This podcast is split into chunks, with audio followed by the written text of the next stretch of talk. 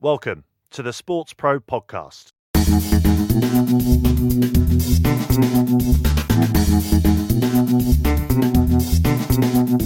Hi, everyone, and welcome once again to the Sports Pro podcast. My name is Eoin Connolly. I'm the editor at large at Sports Pro. Hope you're well.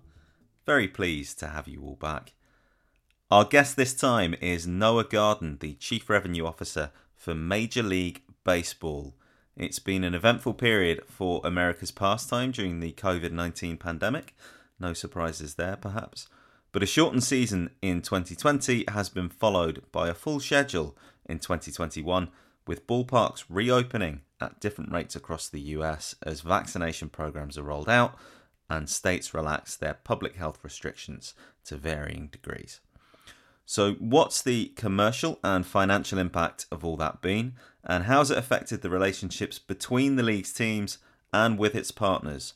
On top of that, how's it affected the progress of an emerging one baseball strategy under Commissioner Rob Manfred, with a plan for greater coordination in areas of development and a radical, not universally popular, restructuring of MLB's partnership with minor league baseball?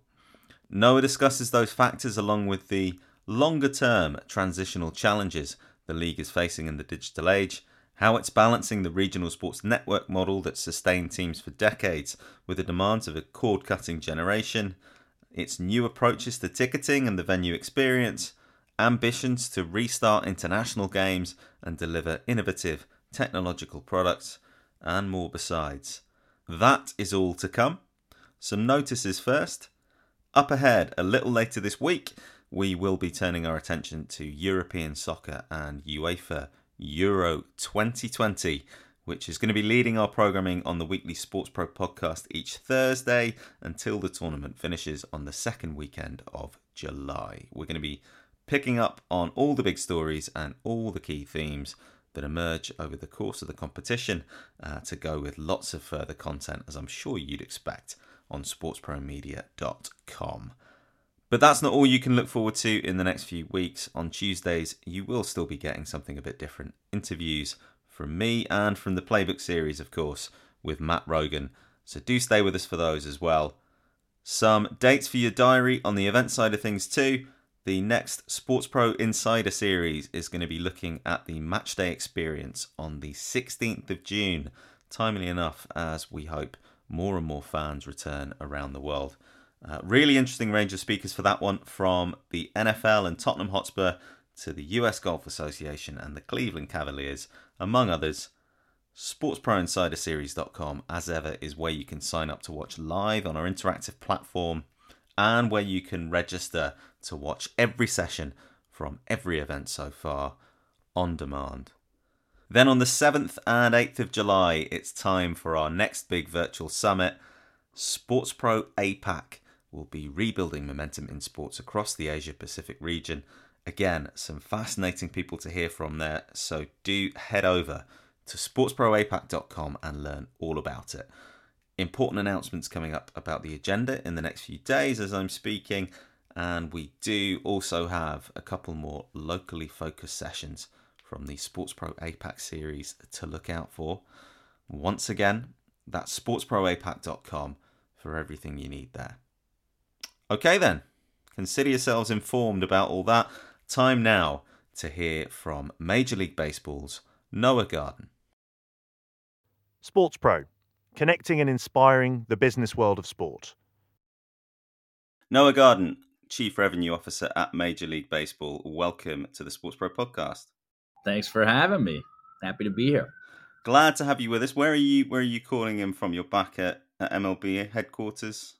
Yep, I'm uh, here at 1271 Avenue of the Americas in uh, our headquarters that we moved into uh, probably two months before the uh, pandemic shutdown.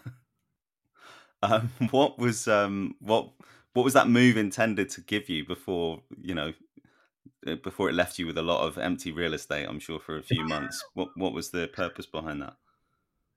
Um, you know, when the commissioner was elected, I think one of the biggest things um, that he had discussed is sort of one baseball. And what one baseball meant is at that time, we had three really distinct companies um, operated out of the commissioner's office. One was our dot com business that had been in Chelsea for about uh, almost 20 years at that point. We had the commissioner's office on Park Ave, and in Secaucus, we had the network. And the goal of moving to 1271 was to bring um, bring that together. Really, I mean, we still have the network in Secaucus for the obvious reasons of the real estate it takes to run a network.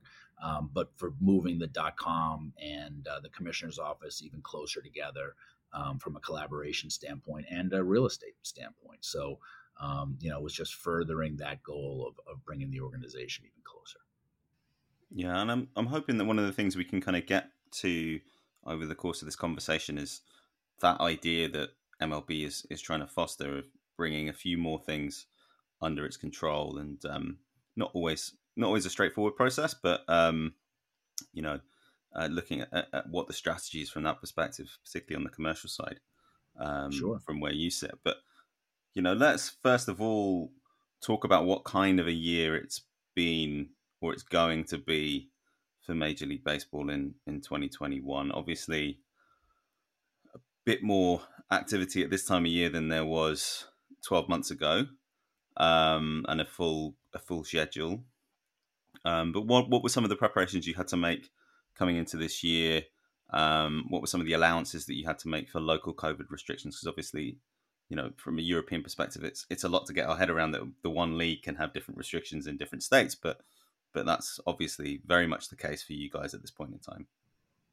Yeah, I think that that's that, that's really been the biggest challenge for us. Is um, you know we've gone into this season and there's sort of been you know a little unevenness across the country um, as each location has really its its own you know rules and restrictions as it relates to the pandemic because you know it, it's affecting people unevenly across the country. And what we've tried to do is be mindful of that.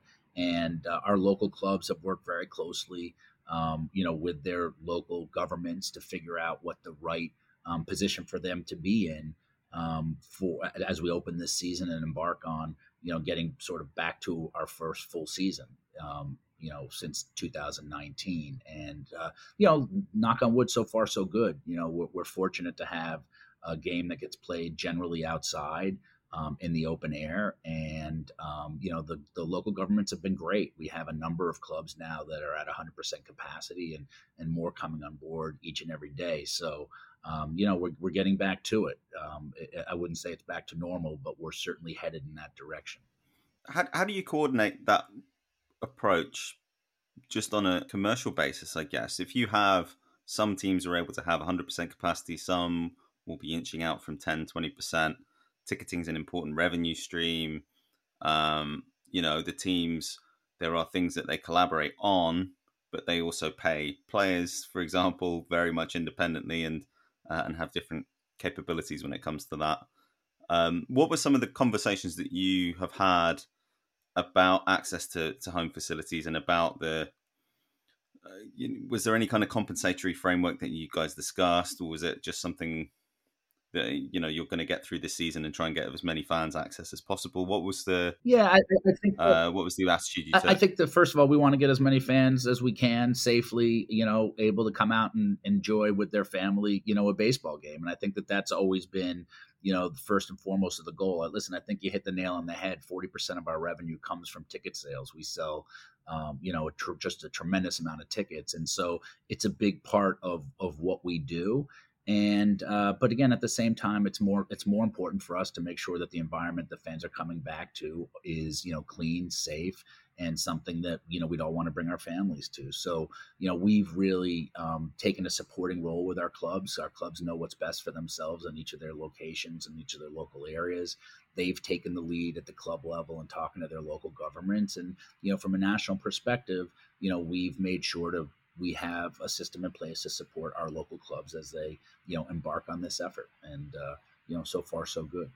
Yeah, and where do you, where do sponsors and access for partners where, where does all of that come into the conversation? You know what? Our sponsors have been very very supportive and our partners just you know just generally. I think that we have um, worked very hard to keep them as up to date as as we possibly can as to you know what our plans are and how the season's rolling out.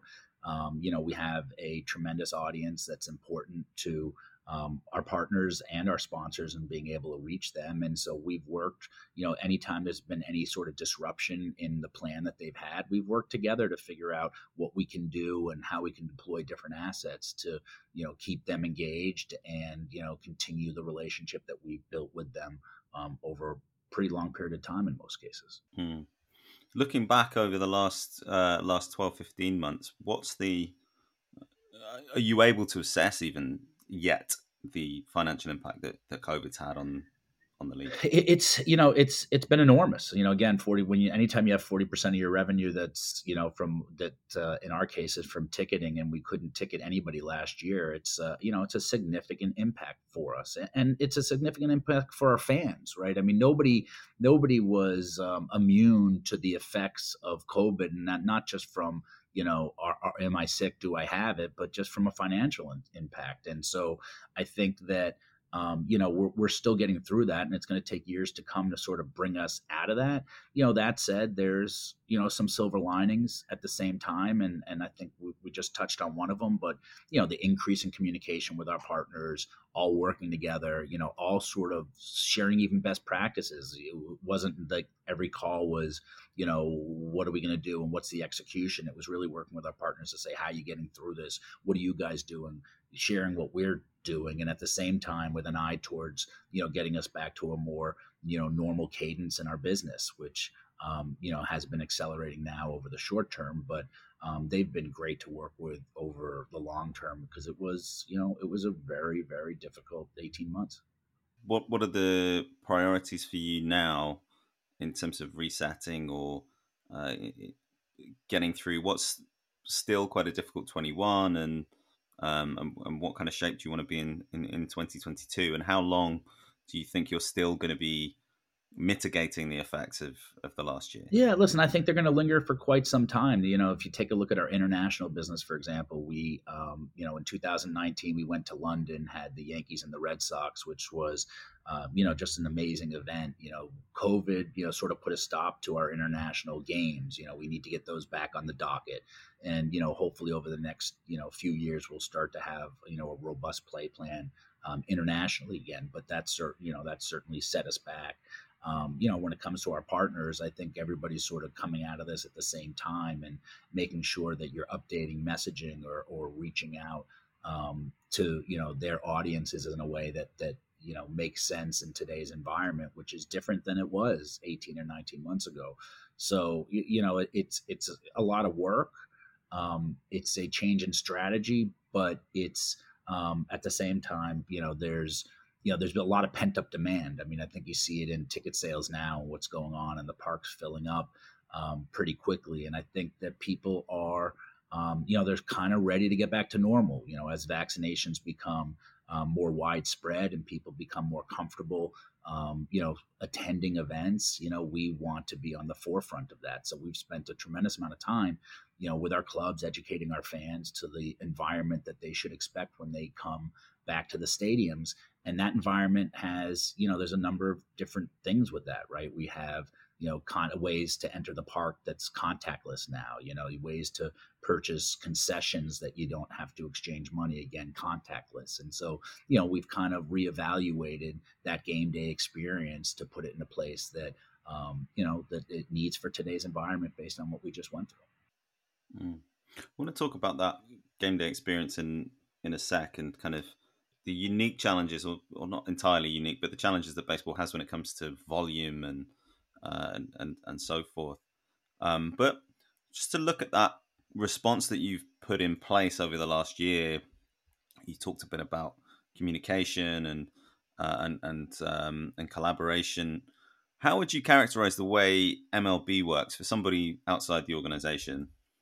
How would you characterize the way the league works compared to the other major leagues in the US. You know, we're we're familiar to an extent with this idea of quite heavy owner involvement, and um, but there's there are degrees, obviously, um, to the extent to which that happens. So, w- w- what would your how, what would your explanation of it be um, for somebody who who is less familiar to. Yeah, listen, I, I think that a lot of the, the, the leagues here domestically are all pretty similar, right? You have a governing body, in our case, the commissioner's office, which is you know here in New York, and actually the other ones are here in New York as well. And then you've got the local clubs, and those local clubs, um, you know, really are the front lines of, of all of our businesses, especially in baseball. And so, you know, our job really has always been to support the efforts locally as best we can and help provide best practices um, you know, and amplify the message of the sport. And so that's, you know, that's something that, um, you know, all the leagues really in, in the U.S. Um, are accustomed to. You know, we all have our different nuances. Again, from a baseball perspective, I think, um, you know, we're fortunate that our game is played outside and open air, and as a result, um, you know, from everything that we've, you know, learned and continue to learn about, you know, the course of the pandemic, you know, that's a that's a positive for us. Um, at the same time, we have you know we we have fans coming to our ballpark, you know more fans than all the other leagues combined, and so that presents its own um, challenges and opportunities for us. So um, from our perspective, that's really been front and center and something that we've spent a tremendous amount of time you know working on and, and helping to deploy technology that will you know uh, you know make their game day experience you know better than it ever has been before. And from from your seat as as chief revenue officer, what are some of the things that you're working with that are yours, um, that are your assets to, to play with at, at a league level? Uh, obviously, you have broadcast rights that are nationwide and, and global, and you have commercial rights that are nationwide and global, and then there will be things that are devolved to uh, to the teams that they can they can carve out for themselves. Um, but wh- where do you see your project starting? Yeah, listen, I, I think that one interesting, I always look at these silver linings of the pandemic. You know, one of them is that there's new partners that have been brought to the table. There's different businesses within, um, you know, within our our system that we haven't seen prior to you know the pandemic. People that have played sort of an outsized, role in bringing you know not only the united states but the world back to some sort of normal um, cadence. And as a result you know there's there's new partners in the space that we've begun to work with um, to educate them to that you know this platform is a great one to amplify their message to show how they've helped you know get us back up and running how they've helped um, you know bring, bring some more normalcy to um, to the world as the, we come out of the pandemic. So I think that that's a, a big opportunity. On the other side, you know, our business is still rolling. You know, it continues to roll. We had uh, we, we while we didn't have fans last year, we had a shortened season, but it was every bit as exciting as previous seasons and and even this season. And so as a result, we have um, you know we continue to work very hard with our partners. Um, to you know to make sure that, that we're amplifying the message that they're trying to get across as well um, through their association with us and, and the game on the field, most importantly. Help us spread the word about the Sports Pro podcast. Subscribe, like, and share our content on social.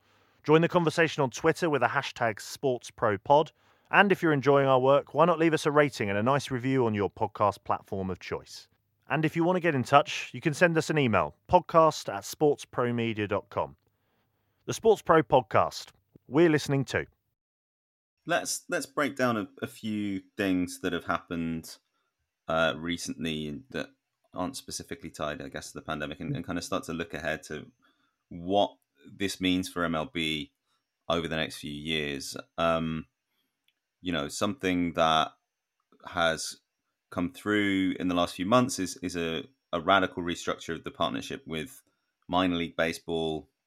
Again, some of the political dimensions of that are are not in in your office and they will um, happen elsewhere. But uh, is it a new? It's 120 teams now. Yeah. Will have minor league affiliation. Um, 40 will be uh, will will lose that affiliation. But the idea is that you have um, an improvement to amenities and an improvement to player salaries for those who stay within that system. Does that change the way that you in, in, in your position does that change the way that you um, interact with the rest of the game? Does more of it now come into your remit or is that something you know that wider baseball ecosystem is that something that's kind of you obviously you want the wider health of the game is, is something that you're interested in but it's not something that kind of commercially affects what you're doing? No i mean listen what, what's going on in the minor leagues is, is very important. I mean i think if you think about what we wanted to accomplish here um, in restructuring the minor leagues, I think you hit a number of a, a number of the things on the head. You know, one is um, you know make sure that our you know these local stadiums and different parts of the country have you know a level of investment to make them really world class facilities. Right, we want to make sure that the players that are playing there have everything that they possibly could need to become as great an athlete as, as they can within the system. You know, from a commercial standpoint, I think helping our fans understand um, a little more about which teams are affiliated with their you know favorite club and then being able to provide information to them on a more real time basis on how these up and coming youngsters that are down in the system are faring is really what the goal is. There's a tremendous amount of content being generated there. There's a great level of baseball being played, and they are the stars of tomorrow and you know we don't want it, it, shouldn't be that you have to wait till that person has their first major league hit before you really you know have a connection with them. And so i think through the restructuring um, you know that's something you're going to see a lot of in the future. You're going to see you're going to see us promoting um, you know the affiliates and and all the great play that's going on down there and really you know bringing the minor league system to a, a, a, tremendous amount of fans that just really didn't have access to it prior. And you know, if you think about the old system, you know what could have been a, a Yankees affiliate today could be a Red Sox affiliate tomorrow. And so, you know, making sure that you know there's continuity in the clubs and their associations with the major league clubs will also help the fans, you know, understand more um, about the connection between each of those organizations. So we view it as a tremendous opportunity, and um, you know, mostly on the fan side, but certainly once the fans and the eyeballs and you know, w- w- sort of all that gets raised, there's a commercial opportunity as well that'll that'll fare um, for everybody. So we're, we're yeah. really looking forward to it. I mean, it comes back to one of the themes that you teed up right at the start, which is this one baseball vision that MLB is going to be working through. Um, you know, and there are upsides as you describe them there. there. There's also challenges when you when you try and push something like that through. Um, there'll be opposition, I'm sure, from the 40 teams who've who've lost their affiliation, among among others. But um, there is a delicate balance as well between centralization and independence that I'm sure goes all the way up through the league system. I mean, What's the approach that you take um, in the head office to to that to that particular discussion? You know, first of all, change is difficult. Any kind of change, right? We're all kind of set in our ways, and and you know, any kind of change, and certainly a change of this magnitude, you know, takes time to see the benefit of. I think the importance of you know what we try to do is create the vision that everybody can get behind and that everybody believes in. And so once you set that vision and everybody can agree on a common goal, then it's certainly easier to sort of get there. You don't get there overnight, right? You don't get there alone. So, you know, in in as it relates to the minor leagues, you know, the teams and the owners working hand in hand with us, um, you know, to achieve that vision of you know a minor league system that the fans you know throughout the country you know connect with just every bit as passionately as they do with the major league club that they follow you know as long as you all agree on that goal which we all do then you know you start to put the plan plan in place. And it, it takes a number of years of working together and fine tuning right? With, with, with, a lot of the stuff you expect when you first embark on a project that's this um, that's this important but of this magnitude is you know there's you know things pop up and but again as long as you're working together for that common goal you know you figure out that solution together. And so you know that's really what the relationship's been like so far and uh, it's actually been amazingly encouraging. And uh, so you know we're, we're headed in that direction and um, you know I, am pretty confident we're going to achieve it. Mm. um, i want to kind of carry that theme on of, of um, where there's one approach for the for the league and where there's a, a single strategy that you can collaborate on and, and um, where you can unify the game, but where you know obviously you have to bring lots of different interests in together. Um, the broadcast strategy is interesting for MLB because again it, it operates at a huge scale in terms of the volume of games that, are, that you guys have available. Um, you have national deals. You, you recently re-signed with with ESPN, which I'm sure you can uh, you can tell us a bit about. Um, but you also have the RSN market, the regional sports network market, where teams can can agree deals to reach their local fans. That's in quite a complicated state because of um, the changing nature of cable bundling and, and all the rest of it. Let's let's talk about the ESPN deal first of all, and, and where does that what does that say about your your national strategy uh, for media on um, on on linear channels and also you know what what you're looking to do uh, in the digital space? Yeah, listen, we we've been fortunate, right? If you look at our three national deals, which you know Fox, Turner, and uh, now ESPN, they've been partners with us for a long time, and um, you know we just, as as you correctly point out, um, you know, finalized the last of those three, which was ESPN. So from a from our standpoint, one, the continuity of having these partners um, and working together with them is important as we embark on the future the future is being disrupted, right? The present's being disrupted. It's being disrupted in the media space by, you know, more ways than ever for people to consume content on more devices than ever. And if you think about what we did at MLB.com starting in 2000, we made a decision that, you know, if, if it has a plug or a battery, we want to be on it. And so, you know, we've always, that's sort of been the, the tent pole of, of how we approach these things.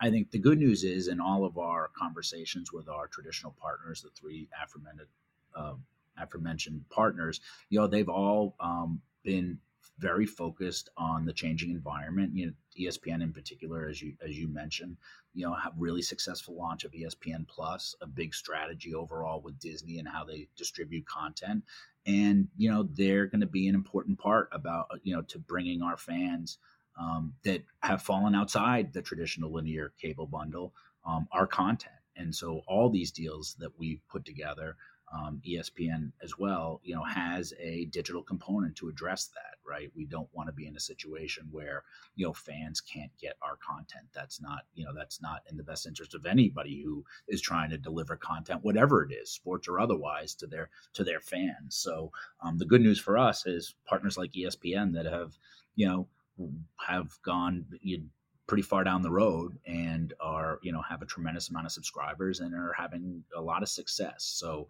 you know even though that we're getting disrupted i think that that's having the right partners working with you that are helping you get through those those times is you know of utmost importance. And i think that's one of the reasons why um, you know we're in business with the folks that we have that we are. Yeah. Yeah. And when you look at baseball as a as a broadcast product as a media product over the next few years, you know, one of the reasons it's been a very successful local TV product is because there are loads of games. I mean, it's on a scale that very few other leagues operate on. Uh, every team, 30 odd teams playing 100 plus games a season, and even more if they're playing into the autumn um, or into the fall, excuse me. Um, that also, I suppose, lends itself quite nicely potentially to an on demand digital product, but then you you still need to give teams their independence to operate in each of their local markets. So, what's the vision for the media product that that Major League Baseball will become as we go deeper into this digital era? You're not in the same space that the NFL is in, let's say, where you have kind of a weekend for, yeah. for less than four months of the year. Yeah, listen, I, I think we're, we're very fortunate. I mean, we're America's pastime, and and there are you know just tens of millions of fans of baseball in general. So if you look at our local clubs, you know, uh, uh, from a media perspective, when the games are on, they're the number one in their market nine out of 10 times, right? So they, you know, we have an extremely important and strong local market. So the question starts to become, you know, how do you maintain reaching all your fans from a local perspective? And that's where you know you need to that's where you're seeing these d you know direct to consumer products emerge because you know there are people that have fallen outside the bundle right? It's it's you know a couple years ago it used to be hey don't do anything on direct to consumer because if you do the person on the linear side is going to leave the linear side of the business and go I, I think everybody has, eh, eh, understands that that's not the case now right? There's an audience there's always going to be an audience on tv no media dies just like radio never died and so people are going to want that experience. They're going to want you know the experience to sit back on their couch and put on their tv and, and, engage in the product. That said there are people that are outside the bundle. They've made that decision you know not because of where they can see you know their their favorite sporting event but they've made it just because that's what they've made that that's works best with their life. You have to still be able to reach those fans. And so you know it's important for us to have a strategy moving forward that that achieves that right? And so that's what we're working with all of our um, local clubs with right now and our local partners. The rsns play um, a very important role for us. They've done a great job in producing our games in you know even more innovative ways than in the past and they're in the best place to you know help us reach those fans in the local market. So our strategy is very focused on that right now Hmm. And when you think about what baseball can be, what MLB can be in the future, something that I'm I'm reminded of, and it's and he was actually over here promoting the international games, which we'll we'll return to in, in just a sec. But um, Alex Rodriguez was here, and he was saying that he could see for a young baseball fan there being huge value in, let's say, you have every every batter's every at bat for a whole season, and that's you know there's a central app, and you can call all of them up, and you can see all of that action, or you can see whatever game. Um, or uh, and and that's that would be one approach to what a digital product could be, and that would be one that MLB would control, and and obviously the, the teams would, would get the, the benefit of that um, through whatever mechanism you agree. The other vision would be that the Yankees have their own product or the Red Sox have their own product, or whichever team has their own product that's completely catered to that fan. Is there a way that those two can coexist? Is there a way that you can have a comprehensive centralized product and a comprehensive teams product, and that there's, you know, or do you have to have carve outs in order to make each of those attractive in different ways? No, so uh, in, in, in our minds they're complementary. I mean, they're you know we have fans that are you know displaced, so those sort of outside the local area, and you have local fans, and so you know there's a way to reach both those products. Also, those generally sometimes they want different types of products, right? If you look at what the RSN provides, it's not only you know the live game broadcast, there's a lot of shoulder programming. I think ultimately it comes down to the fans. What we're both doing is just we're listening to what the fans want, and what they expect, and we're trying to then deliver that to them.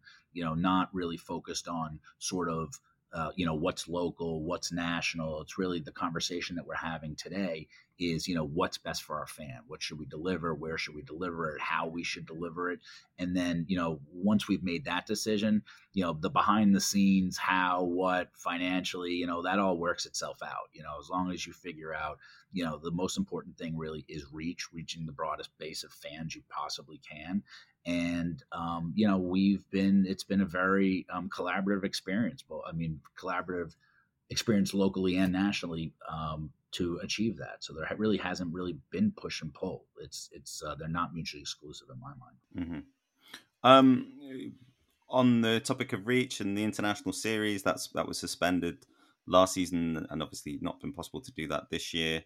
What's the future of the international project, both physically in terms of games and also the the media side of things? We want to pick up where we left off. So, um, you know, I hope to be back playing games internationally in 22. Um, you know, I we're working on a pretty robust play plan um, for international. That's you know more games than we've ever had in the past, and it remains um, important to keep us um, relevant globally. And so, you know, I, I, can't sit here and tell you where we're going to play, but I, we're going to play in more places than we ever have.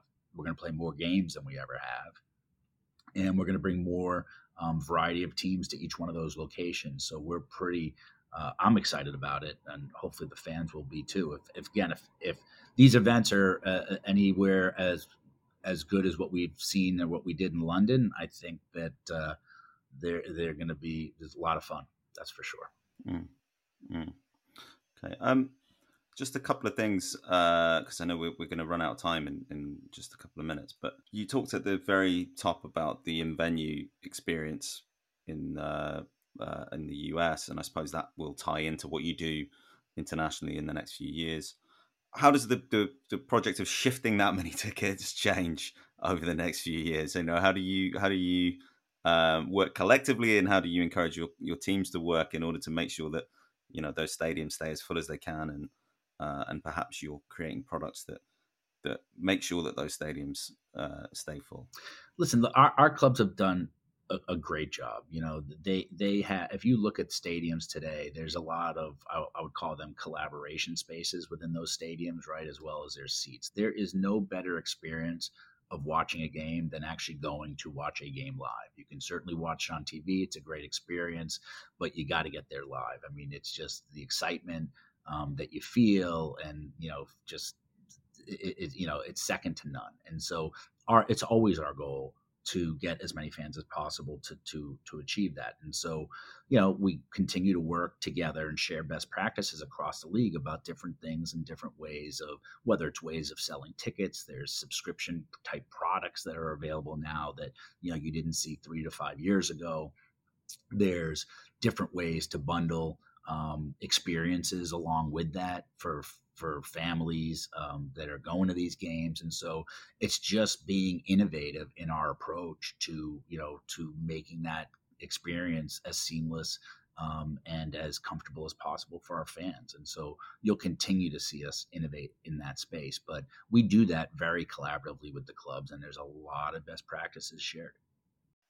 How similarly do you look at those two challenges the challenges of getting the most value out of this very extensive broadcast inventory you have and filling as much of each venue as you can when there are so many games over the course of a season and so much competition for people's time and attention. Yeah, we view it complementary. I, have always felt, we've always felt as an industry, that you know, you get somebody to go to a game, they're a fan for life, right? They have an experience that you know, whether they were there with their parents or their friends or caught that foul ball or you know any of it or had that you know had that uh, cotton candy. There's always something. And once you have that connection to um, you know to the to the club and to that experience you're more apt when you're not able to be there live to interact with the game and right so we view that very complimentary. You know you, you, listen we all have time constraints. You can't go to every game. You can't you know maybe you can only go one game a year five games a year six games a year but to your point we're on for six months right? So you go you have that experience you you you, you know you look forward to the next time you can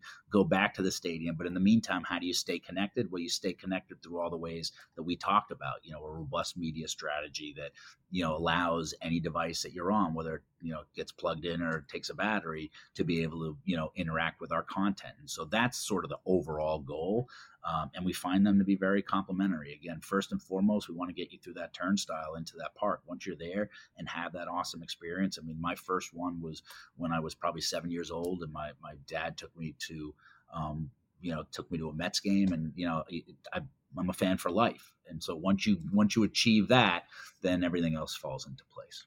Okay um, finally, what else is in MLB's future? I've seen there's talk of NFTs and uh, and other new products on the horizon. But but what are you um, what would you flag up? What are you most excited about in the next few years? Listen, we're, we're certainly uh, you can't turn on TV and not hear about the blockchain these days. And so, what I tell everybody is, uh, I'm not going to be here to tell you to buy Ethereum or Bitcoin, but what I can tell you is how that technology can make the game better, or you know, connect to our fans differently. And so, you'll see, um, you, will see different products for us, um, you, you know, that are more similar to what you would see in a trading card, something that's very collectible um, that you know folks can invest in to get closer to the game and you know be be passionate about the teams or players that they follow. Um, I would also say that gambling is you know another emerging part of our business that um, you know is really new for us, and that's sort of a you know that's something where we've watched what's happened overseas for us um, and the proliferation of it and how it got rolled out and you know we're looking at that to learn from that as we you know domestically here as more and more states um, legalize um, gambling. And so how to do it in a thoughtful way not to over you know sort of overrun the family aspect of what we try to achieve on a day in and day out. But i would say those two areas are two of the new exciting technologies that are out there. But i think the beauty of technology is you just don't know what's right around the corner and so you still have you know you, it's funny I, I still talk about vr and ar and it's kind of like you've been hearing it and seeing it for a long time but i don't even think we've really scratched the surface on that technology either so you know i think that there's lots of exciting things coming down the pike and uh, you know we've been very active in the technology space through um, our our uh, our MLB.com, our advanced media division. And so, you know, we try to try to stay one step ahead. So we have teams of people that are, you know, working day and night on all this new and emerging stuff. So I, I would say more to come, but the NFT stuff and the gambling stuff is probably the stuff you'll see pretty quickly here. Okay, a couple of big topics for next time, but I'm gonna have to let you go now, Noah. Uh, thanks very much for thanks very much for your time. I enjoyed it. Thanks. Anytime. I'm always here.